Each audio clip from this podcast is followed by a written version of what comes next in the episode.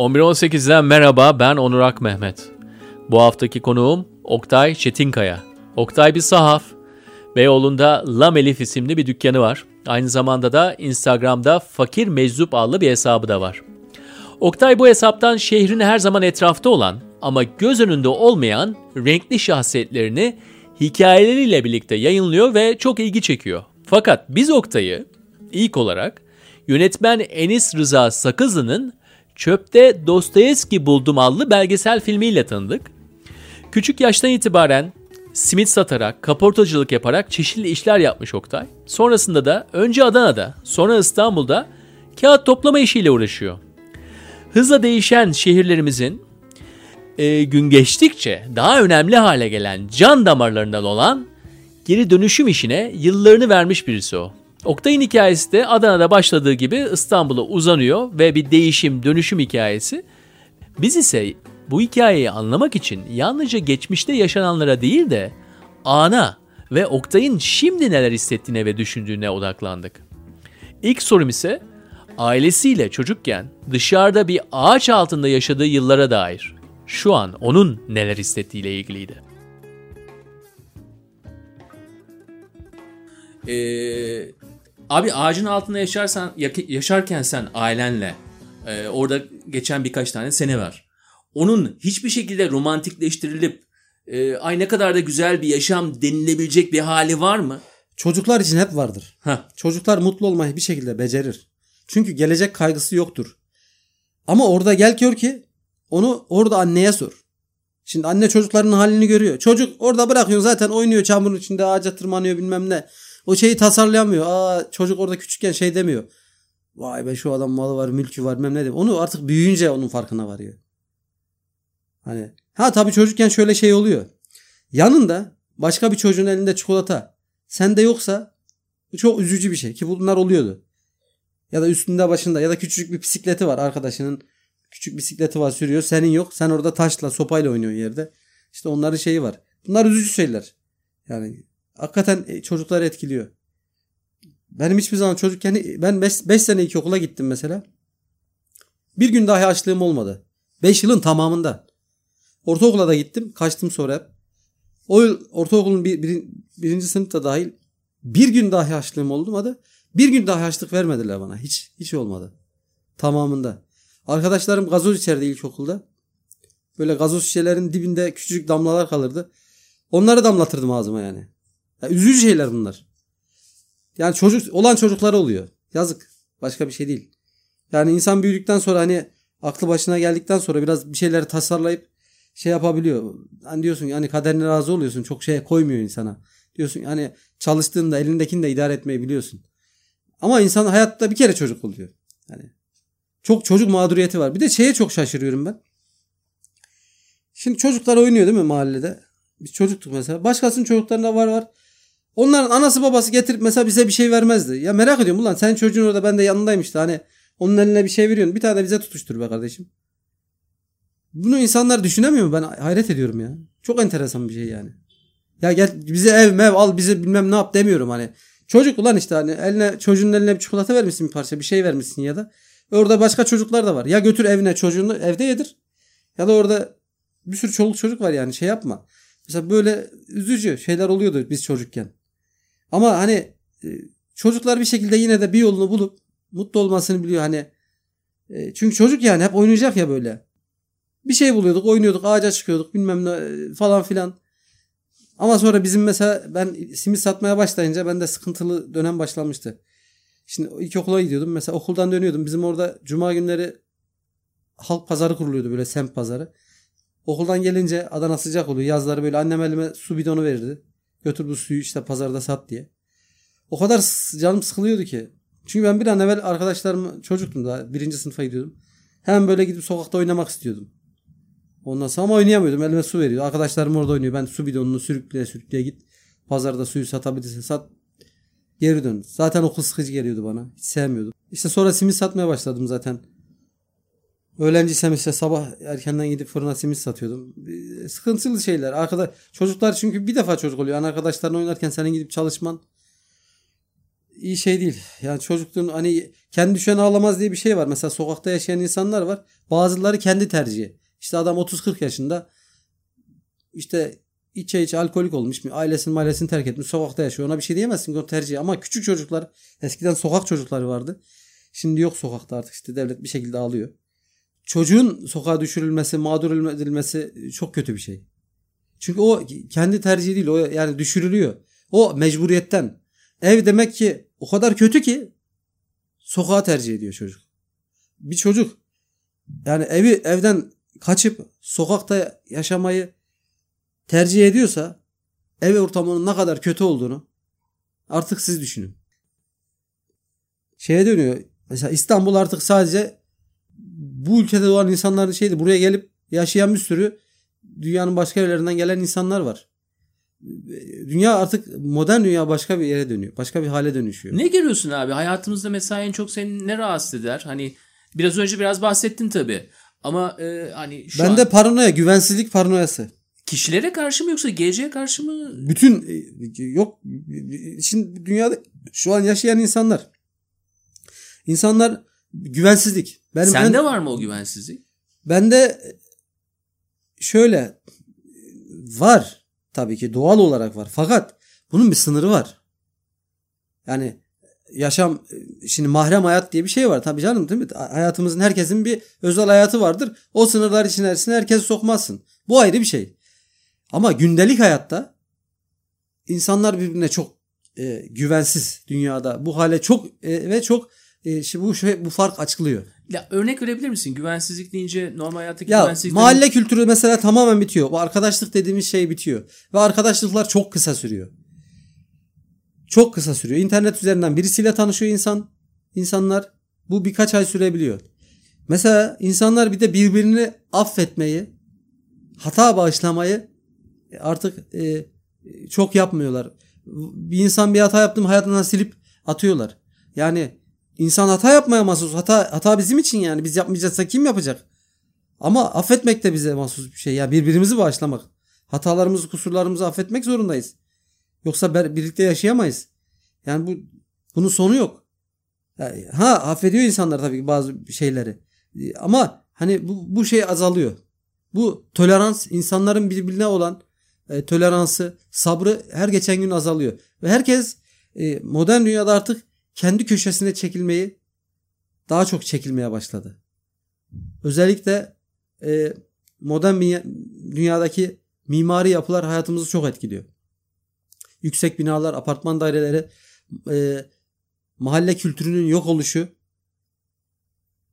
İnsanlar sadece çok yakın çevresindeki insanlarla arkadaşlık yapıyor. Bazı insanlar e, mesela halk pazarları vardır değil mi eskiden ne kadar güzel yerler. Gidip gezmesi bile o kadar güzel ki o kalabalığı görmek. Bu tür yerlere hayatta gitmiyor insanlar. Mesela Beyoğlu'na hayatta gelmiyor bazı insanlar. İşte kalabalığın içine girmek istemiyor. Ha ben diyor şu semte gitmem diyor. Orada ne işim var diyor mesela bazısı. Diyor ki o orası bilmem neyin semti diyor. Ben diyor oradan niye geçeyim? Oradan geçmek daha istemiyor. Ya sana git orada arkadaşlık yap diye önüne gelenler arkadaşlık yap diyen yok yani. Sen öyle düşünürsen o da senin için öyle düşünecek yani. Bunun sonu yok ki. Yani herkes birbirinden uzaklaşıyor. Herkes birbirinden uzaklaşıyor. Bu kutuplaşma dünyada böyle sonu yok bunun. Böyle garip bir gidişat var. İlginç yani. Yani isteklerimizde bir maksimuma daha fazla daha fazla istiyoruz. Bir de kaçtıklarımızdan da daha da kaçmaya başladık. Tabii. İkisi arasındaki alan açıldıkça bizim bizim yerimiz azalıyor, daralıyor Aslında gibi yaşam alanımız daralıyor bizim. Biz şey zannediyoruz kendimizi çok özgür zannediyoruz ama e, çok dar alanlarda yaşıyoruz. Yani e, bu özellikle sosyal medya dediğimiz şey teknoloji, bilgisayar, internet bizi hakikaten e, dar alanlarda yaşamaya itiyor. Peki sen sokakta ne görüyorsun? Yani e, sokağı hala koklayan bir insansın. Sokakla hala irtibatını yapan bir insansın. Instagram'daki blogun çok ilgi topluyor. Oradaki insanları tanımak isteyen, en azından dijital olarak tanımak isteyen birçok insan var. Ee, sokakla ilişkinde ne görüyorsun? Sokakta ne değişiyor? Sokaktaki güvensizlikler de artıyor mu? Veya e, orada ne diyeceksin? Ya e, tabii ki belli ölçüde artıyor güvensizlik. Ama şu çok önemli. Biz mesela esnaf toplumuyuz. Eskiden de böyleymiş Osmanlı'da. Ee, komşuluk ilişkileri çok önemli. Ee, sokakta da bu kopukluk var.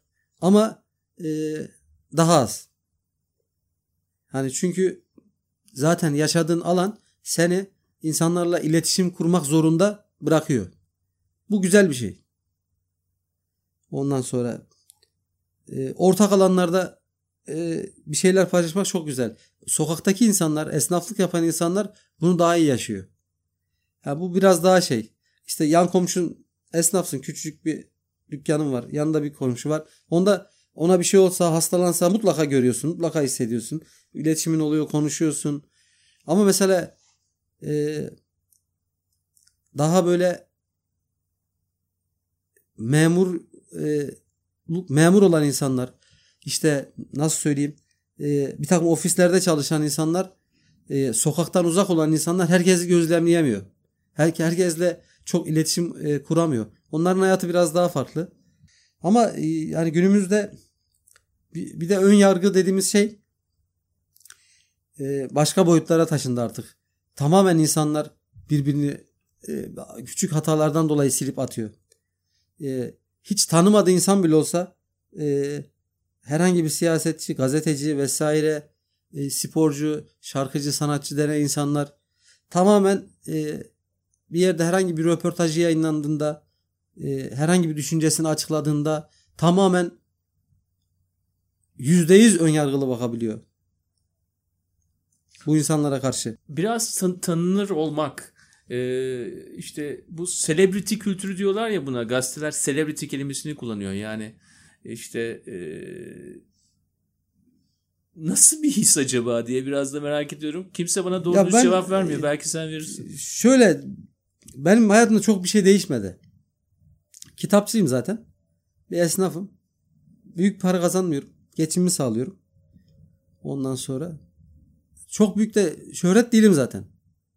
Hani sınırlı ölçüde belli insanların şimdi benim e, zaten hikayem herkesin de ilgisini çekmiyor toplumda.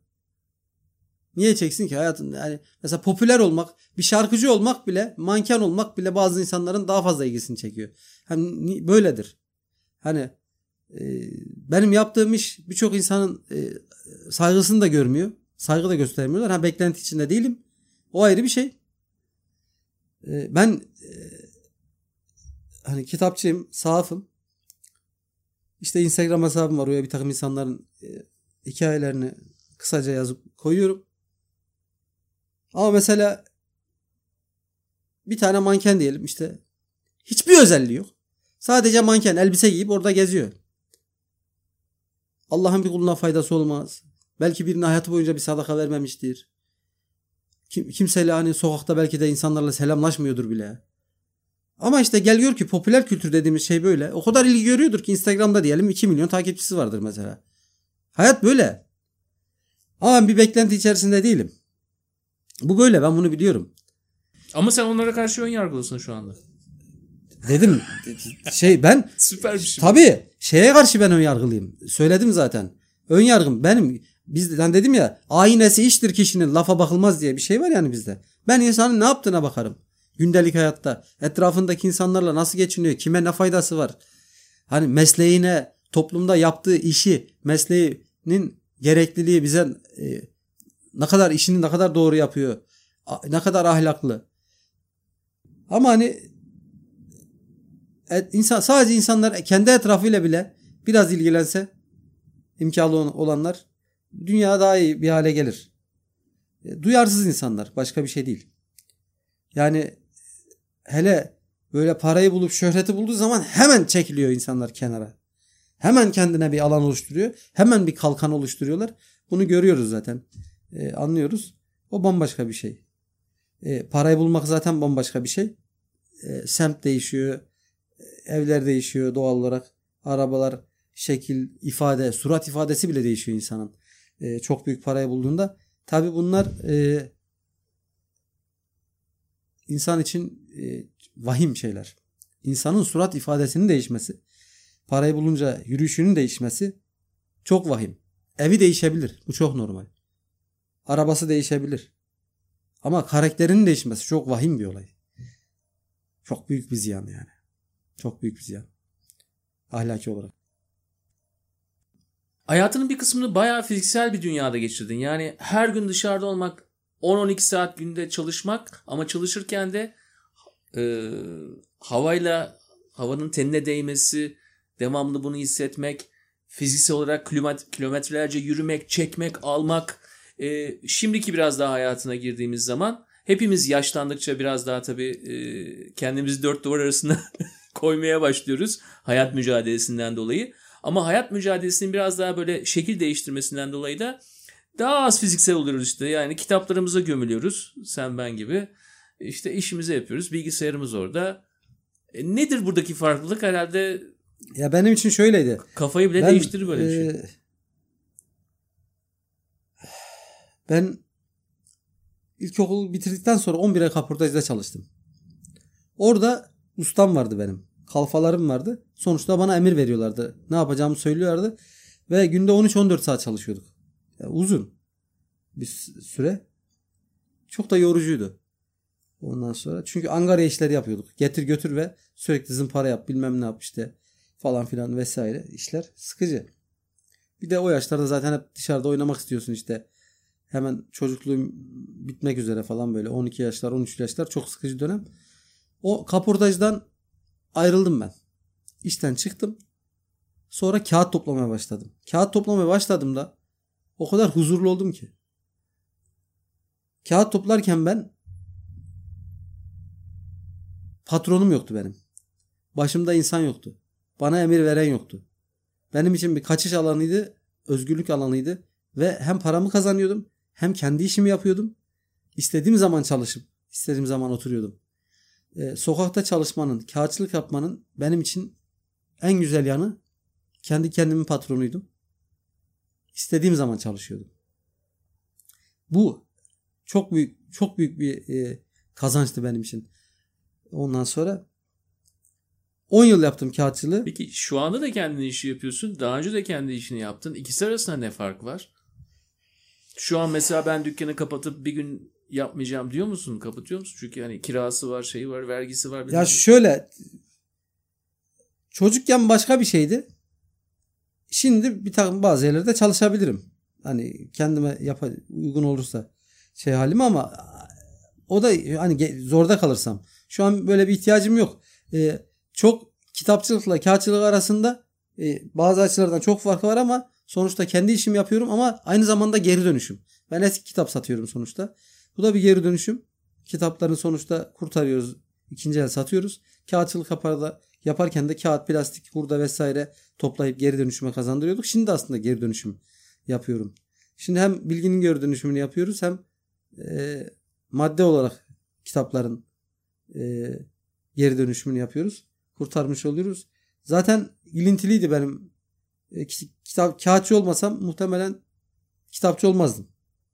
Yani kağıtçı olduğum için kitapçı oldum ben. Çünkü çöpten bulduğum kitaplarla e, çöpten bulduğum kitapları kitapçılara satarak e, adım attım e, kitapçılık sahaflık mesleğine. Yani birbirlerine birbirle direkt zaten bağlantılı. İkisi de geri dönüşüm. Yani açısından çok önemli. Ee, onun dışında e, tabii ki çok büyük farkları var. E, kağıtçılık yaparken e, ne bulursak direkt toptan satıyorsun. Burada ise daha farklı bir meziyet gerekiyor. Biraz daha hani kitapları tanımak, e, insanın işini daha iyi yapması gerek, daha ciddiye almak gerek. Bir de insan iletişimi söz konusu. İnsanlarla iletişim kurmak, gelen insanların e, şeyi çok farklı. E, kitapçılara hani bir ne diyeyim birçok esnaftan daha farklı bir iş yapıyoruz. Sonuçta profesörler geliyor, öğrenciler geliyor. E, birçok toplumun farklı kesimden insanlar geliyor. Bunlarla oturup konuşuyorsun, e, muhabbet ediyorsun. E, bir de kitapları tanımak zorundasın. Bazı şeyler sonunda çok basit şeyleri e, bilmeyen mesela sahaf arkadaşlar var. İnsan komik duruma düşebiliyor. Çok klasik, çok bildik kitapları bilmeyen kitapçılar var mesela. Bazı şeyleri öğrenmek zorundasın. Bu yüzden biraz daha insanın e, kafa yorması ve işiyle ilgilenmesi gerekiyor bizim sahaflık mesleğinde. İnsanlar geliyor sokaktaki tanıdığım insanlarla kağıtçılarla ilişkim sürüyor. Hatta gidip bazen kağıt depolarında yemek yiyorum arkadaşlarla. E, tanıdığım arkadaşlarla tabii. E, oturuyoruz orada çay içiyoruz, muhabbet ediyoruz. Orada vakit geçirmeyi seviyorum. Zaman zaman kağıt toplamayı düşündüğüm bile oluyor. Birkaç kez yaptım zaten. Bazı arkadaşlarım merak eden arkadaşlarım oldu. İşte Oktay sen de kağıt toplayalım nasıl bir şey bilmem ne falan diye. Ya ben seviyorum. Ee, bir gün hani Allah korusun ne olacağı belli olmaz. Bir şey olursa gidip sığınacağım bir yer var. Giderim kağıt toplarım. Hurdacılık yaparım. Yani iş gocunmam. Sonuçta helal para kazanıyorsun. Temiz yani dürüstçe. Orada para kazanıyorum ben. Ne yapacağım? Yani e, ayıbı yok bunun. Gidip çöp karıştırırım yine. E, hatta işte bir arkadaşımla gittik. 5-6 ay önce bir bir gün akşam böyle kağıt topladık. Merak ediyordu. Onunla bir yerlere bas aldık tophaneden kağıt kağıt deposundan. Beraber dolaştık işte. İşte çöpte bir kutu şeker buldum ben. Yemeye başladım. O, mesela o yemedi. Niye yiyorsun işte çöpten falan açılmamış bir paket işte. Belki tarihi geçmiş. 60'lar ne olacak yedim. Sonra biraz yürüdük yorulduk gece böyle şey oldu. Bir yerde bir elma buldum manavın çöpünde. Ne olacak bir kenarı şey olmuş adam onu satamıyor oraya atmış. Onu aldım yıkadım yedim mesela. O şaşırıyor ne var işte yani hayat devam ediyor ne olacak şey değil. Kağıtçılığı her zaman yaparım ben. Hiç e, her zaman da severek yaptım. Bu sabah mesela dükkanıma eskiden beri 20 yıldan fazla tanıdığım bir sokak çocuğu geldi. Hala sokakta yaşayan biri. Sokaktan kopmadı ve çok temiz birisi. Bir arkadaş. Ondan sonra benden 2 yaş büyük. Ee, 25 yıldır 30 yıldır sokakta yaşayan biri. Sabah geldi ben kahvaltı yapıyordum dükkanda. Onunla beraber çay içtik. Ondan sonra. Onun bir arkadaş daha vardı. 10-15 ee, yıldır kayıptı ortalıkta yoktu. O da çıktı ortaya. Onunla birlikte beraber geziyorlardı. O işte şimdi şeyde kalıyormuş bu belediye, Büyükşehir Belediyesi Abdi Spor Salonu'nu evsizlere açıyor kışın. Sokakta ölmesinler soğukta moğukta diye. Oraya almışlar onu. Onu oraya götürmüşler onu anlatıyordu işte. Onu sordum ben nerede falan. İnsanların e, beni çok görmediği etrafında hani beni tanımayan insanların çok e, tahmin etmeyeceği e, e, farklı zamanlarım oluyor. Yani nasıl söyleyeyim? Aslında çok eğlenceli vakit geçiren bir insanımdır arkadaşlarımla. Çok alakasız şeyler yapabilirim böyle çılgınca. Hani çok deli kahkahalar atan bir insanım. Ondan sonra zaman zaman e, e, arkadaşlarımla çok iyi vakit geçiririm ben. Yani çok çok eğleniriz. E, zaten arkadaşlarımı çok severim. Vakit geçirdiğim e, arkadaşlarım var. E, severim. E, şeydir. E, her insan hayal kurar. Hayal kurduğum zaman da hep hayallerimde arkadaşlarım var. Etrafımdaki dostlarım, eski kağıtçılık yaptığım arkadaşlarım hep onlarlayımdır yani. Tek başıma hayal kurup böyle e, hayal kurduğumda e, tek başıma değilimdir ya da başrolde bir yerde böyle bambaşka bir dünyada kendimi var etmiyorum. Ya arkadaşlarımın olmadığı bir e, şey düşünmüyorum gelecekte şeyin içinde. Nerense e, yine belgeselden bir şey söyleyeceğim yani. Oradan biraz bilgi aldık. Bak şimdi senin hayatın var tamam mı? Ben onu yaşadığım haliyle seni burada fiziksel olarak görmeden önce senin hayatın sanki içinde karakterler var gibiydi. Her, herkesin gerçek karakterler, gerçek insanlar olduğunu bildiğim halde benim filmde en sevdiğim insan babandı. Neden dersen, neden sevgi oluşuyor babana? Çünkü onu daha fazla tanımak istedim. Yani tanımak istedim onu. Ve galiba da senin tanımak istediğini hissetmiş olabilirim. Ne olduğunu bilmiyorum ama bende en çok kalan şey işte senin tabirinle tabii e, bana geçtiği haliyle onun gözlerinin al parayı bul karayı da onun gözlerinin sabit olarak oraya bağlı olması, o masaya bağlı olması ve o anda senin onun yanında olman ve senin tabirinle yine yarı sana bakıyor yarı bakmıyor olması ama gözlerin oraya sabitlenmiş olması. Bu bende kaldı. Babam biraz bizden uzak bir insandı. Çok ailesine bağlı biri değildi. Dediğim gibi kumar oynuyor zaten. E, alkolikti. Hemen hemen alkolik sayılırdı yani. Ondan sonra hamamda tellaktı benim babam. Kışın hamamda yatardı. Biz gece kondu gibi evde oturuyorduk böyle üstü çinko. Akıyordu sürekli yağmurda. Bir de çukurdu biraz su basardı böyle yağmur yağdığında.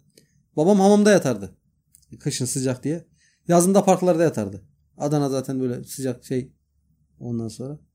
Böyle bir adamdı yani. Çok böyle benim çocukluğumda pek eve gelmezdi. Arada geldiğini hatırlıyorum. Yanan sobayı tekmelediğini, tekmelediğini hatırlıyorum. Annem sürekli döverdi. Bizim bir tane kafes dediğimiz bir şey vardı evde işte kavanozları böyle kapkacak bardakları koyardık. Eve geldim onu fırlatırdı böyle her bir posta. Burra dışarıda böyle şey olurdu. Darmadan olurdu. içindeki her şey kırılırdı. Biz onu tekrar oraya koyardık. Bir şeyler bulduk mu içini doldururduk.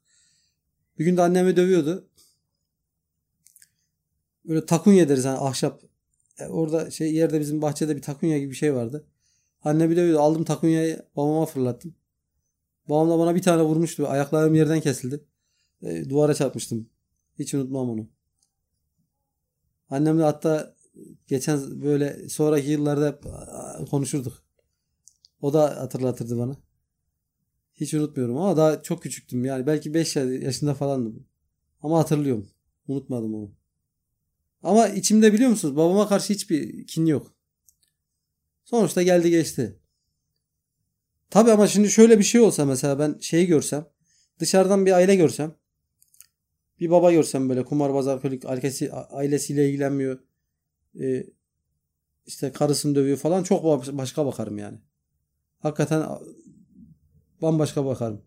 Hani kendim e, yaşayım, yaşadım geçti artık. Keşke olmasaydı diyorum ama bitti ama başkasını bunu şey tanıyamam. Yani mesela e, Allah korusun kız kardeşimin başına böyle bir şey gelse kocası onu dövse çocuklarına kötü davransa falan affetmem. Hiç tanımadığım insan bile olsa bunu affedemem bunu. Ha benim e, şeyimde özelimde bir şey olduğu için benim böyle bir şeyim var. Babama bütün haklarımı helal ediyorum. Yani babama karşı içimde hiçbir kin yok. Ya keşke bazı şeyler olmasaydı. Ha yine bizi terk etmek istiyorsa etseydi. Ha biraz daha hani çocuklarla ilgilenseydi biraz daha bazı açılardan daha iyi olurdu. Yoksa herkes her şeyi başaramaz. Kusursuz olmak zorunda değil. Biz işte böyle hayatta böyle bir şey aramıyorum yani ben. Ama hani çocukken bazı şeyler olmayabilirdi. Annemi dövmeseydi böyle çok fazla ya da işte ne bileyim evle biraz daha ilgilenseydi daha iyi olurdu. Yani ondan sonra bize üst baş alsaydı işte ayakkabı ayakkabıya getirip bir şeyler alsaydı getirseydi ondan sonra daha iyi olurdu yani kumara vereceğine parayı. Bunlar daha iyi olurdu. Yoksa onun dışında hani şey değil. Ya hiçbir şey hiçbir kin hiçbir şey kalmadı içimde. Yani bütün haklarımı helal ediyorum hiç. Şey değil. Hani vardır bazen böyle denk geliyorum. Bazı insanları görüyorum. Konuşuyorum arkadaşlarla ya da yeni tanıştığım insanlar oluyor. Beyoğlu'nda türlü insan var. O kadar isyan ediyor ki babasına, anasına. E tamam bakıyorum. Hadi anana babana isyan ediyorum babasına falan. Babam şöyle yaptı böyle yaptı. Sen sen ne yapıyorsun? O kadar zekisin hani biliyor ya anlatıyor ya böyle. Babam şöyleydi böyle işte bize hiç bakmadı bilmem ne ya da bir sürü anlatıyor. Tamam bu babanın kötülüğü kötülüğü orada kaldı. Ya da beceriksizliği ya da başarısızlığı. E bari o zaman sen toparla kendini be kardeşim ya. Yani anlıyor musun hani ya da olmak istediğin ya da doğru neyse senin doğruların neyse o zaman sen ol yani. Hani kendisi şey olsa e, lafım yok. Böyle kendi savunduğu şey neyse artık değerler ya da bir insanın kendi kafasında nasıl bir insan olması gerekiyorsa öyle bir insan olsa e ona bir şey diyeceğim. Kendi de al bir vur ötekine hani yaralı parmağı içemez öyle takılıyor. Ama e, bir hep böyle kendi üstündeki suçu başkalarına yıkmayı çok seviyor insanlar. Ya kafan madem bu kadar çalışıyor. Hani anlıyor musun? Sen de bir mücadele et, bir şey yap yani de görek yani. Hep böyle birilerini suçlamak, birilerine yükü, yükü başkasına atmak. Onun yüzünden böyle oldu. Şu böyle olmasaydı böyle olurdu falan filan. Ha, dünyada ne hikayeler var görüyoruz. Ne zorluklarla ne başarılı insanlar çıkmış hani. Ki dünyanın en meşhurları, en iyileri yani. Ne yazarlar var mesela Avrupa'da, Amerika'da. Neler yaşamış insanlar var. Öyle adamlar çıkmış. Hiç demiyor değil mi? Onlar mesela hiç şikayet ettiğini duymadım ben. Ha bunun edebiyatını yapıyorlar. E mesela şeyde vardır bu. E, özellikle Gorki ve Jack London'da klasik. Ne günler gördük hesabı öyle anlatmışlar. Gorki biraz da yakınıyor makınıyor böyle de biz ne günler gördük hesabının edebiyatını fazla yapıyor. Ondan sonra. Ama işte çıkmış lan herifler hani yazmışlar dünyanın en meşhur yazarlarından olmuşlar. Yani tek çilekeş hani biz değiliz anlıyor musun? Dünyada neler var ya neler olmuş kim neler görmüş insanlar. Ondan sonra e, yapan yapıyor. Beceren beceriyor hani. Gerçi başarılı olmak da göreceli bir şey. Kime göre ne başarılı bunu bilemiyorum da hani başkalarına zararın olmasın. Yani başkalarına üzme. Hani incitme. Hani evlendiysen çoluğunu çocuğunu mağdur etme ya da etrafındaki insanlara sıkıntı yaratma. Mesele bu. Yoksa... Yani çöp varsa daha da çöp yaratma. Dünyaya Aynen. o çöpü verme. O çöpü dönüştür, değiştir. Başka bir şekilde sok ki yaşadığımız acılar, trajedileri bir şekilde dönüştür. Onu kullan. Onunla başka bir dünya hayal et yani. Aynen, en azından aynen. kendin için hayal et diyorsun. Aslında zamanında söylemiş söyleyeceğin insanlar. Hani Yusuf demiş ya ilim ilim bilmektir. ilim kendini bilmektir. Kendini bilmek on numara çok güzel bir şey. Bir de Mevla'nın da dediği gibi ya göründüğün gibi ol ya olduğun gibi görün. Yani bu çok önemli bir şey. Bir de insanlar hiç söylemeyeceği şeyleri çok yapıyor. Söylüyor. Bu sıkıntılı bir şey. Az konuşup öz konuşmak lazım. Yapamayacağımız şeyleri söyleme, söylememiz lazım. Kendimize yapılmasını istemediğimizi başkasına yapmayacağız. Bu zaten aslında bunu herkes biliyor bu söylediklerimizi. Fakat gel gör ki gerçekleştirmek e, sıkıntılı. Mesele burada. Yani doğruyu yapabilmek. Oktay iyi ki buradasın. İyi ki geldin. Komşuyuz zaten. En azından hani Eyvallah, lafını da söyleyelim. Gel yani yakında görüşeceğiz diye düşünüyorum herhalde. Eyvallah, sağ olun, Kitabını alacağız, çayını içeceğiz. Sağ olun. Ee, bize kendini açtığın için, burada olduğun için çok Rica teşekkür ederiz. Sağ olasın.